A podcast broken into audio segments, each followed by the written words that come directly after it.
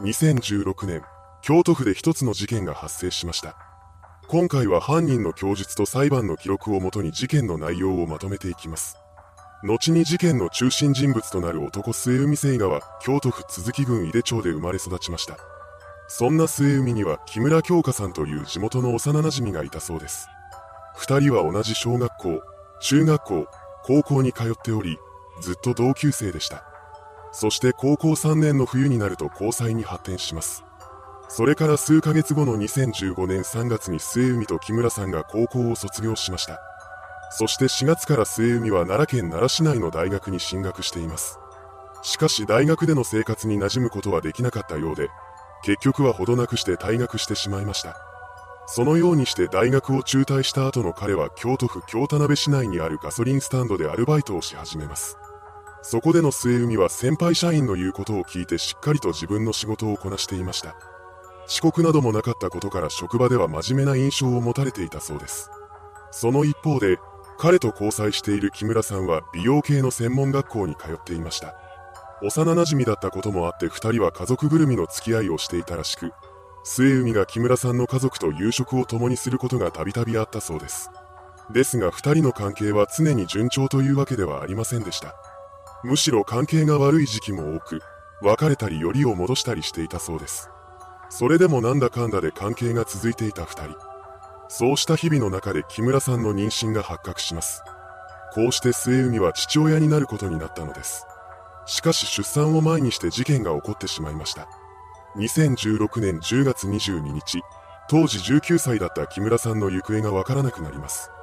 彼女は行方不明になる前日の10月21日に自宅近くで末海と口喧嘩をしているところを目撃されていました。口論の後には末海の車に乗り込み、二人で出かけていったようです。その後、木村さんは自宅に戻っています。その翌日の10月22日、再び末海と木村さんが口論になっている姿が目撃されました。そしてこの日も二人は口論を終えると末海の車で出かけていきます。これが木村さんの最後の目撃情報でした。末海の運転で出かけたきり、彼女は行方不明になってしまったのです。ただ、行方がわからなくなったのは木村さん一人だけでした。彼女と一緒に出かけた末海は自宅に戻っています。彼が行方不明になる前の木村さんと最後に会っていた人物であるため、当然家族から話を聞かれることになりました。ここで末海は木村さんと最後に会った日のことをこう話しています。車で送り自宅に入るのを見届けた。しかし木村さんが帰宅した事実はありません。この時には彼女の携帯電話の電源も切れており、連絡が取れない状況でした。そして行方不明になってから3日経っても木村さんが帰ってこなかったことから彼女の家族は10月25日に捜索願いを提出します。ですがこれを受理した警察は事件性が低いとしてそこまで大々的な捜査を行いませんでした。そこで木村さんの双子の妹がツイッター上で情報提供を呼びかける投稿をします。この時のツイートには木村さんと末海が仲良く写っている写真も含まれていました。同時期には末海も木村さんの妹と同様、必死になって彼女のことを探しています。木村さんが行方不明になっていることを知った彼は、俺が積極的に動かなきゃダメでしょ、と言って心当たりのあるところを探し回りました。木村さんの捜索のために数日間にわたって仕事も休んでいます。そして末海は少しでも多くの情報を得るために木村さんが通っていた専門学校を訪れました。そこで彼は学生に対して彼女を見ていないか何か知らないか学校に来ていないかなどと聞いて回っています。そこまでしても木村さんの行方について知っている生徒に出会うことはできませんでした。すべてが空振りに終わる中、憔悴しきった様子の彼は周囲の人々に対して何日も寝ていない、心配で寝れへんと漏らしていたそうです。そんな末海はなぜか一度奈良県にそびえ立つ若草山という名の山へと向かっています。木村さんが山に行ったなどという情報は一切なかったのに、一体なぜ彼はこの場所を訪れたのでしょうか。その理由は彼が木村さんの居場所を知っていたからです。とはいえそれは木村さんが生活している場所ということではなく、木村さんの死体がある場所のことでした。そう、この時点で彼女はすでに死亡していたのです。そして末海こそが木村さんのことを殺害し、死体を山に遺棄した張本人でした。彼が木村さんの家族に対して話していたことや彼女のことを必死になって探し回っていた行動は全て嘘だったのです。これらはあくまでも自分に疑いの目を向けさせないための偽装工作でした末海が死体遺棄現場である若草山を訪れた詳細な理由は分かっていません。おそらくは遺体が見つかっていないかの確認をしたかったのでしょう。いずれにせよ若草山を訪れた彼が偶然を装って木村さんの遺体を発見したりすることはありませんでした。その後も彼は自分との子供を妊娠している恋人を失った悲劇のヒーローを装って生活しています。そのようにして嘘の自分を演じる日々に疲れていったのかやがて末海は当時の友人らとの連絡を絶ちそのまま疎遠になっていきました。ただし SNS は頻繁に更新していたようで好きな車の写真を載せたりしています。彼は木村さんを手にかけておきながら高級車を乗り回して充実した日々を送っていたようです。結局末海が事件の犯人であることは明らかにされないまま木村さんの行方不明から5年以上が経過してしまいます。そんな中捜索願いを受理していた警察が改めて木村さんの交友関係を洗い出したようですその結果彼女が SNS 上に末海とトラブルになっているという投稿を残していたことが判明しましたこうした事実から捜査員は末海のことを疑い始めます。そして彼に対する取り調べを繰り返しました。こうした姿勢が功を奏し、2022年2月15日に事件は急展開を見せます。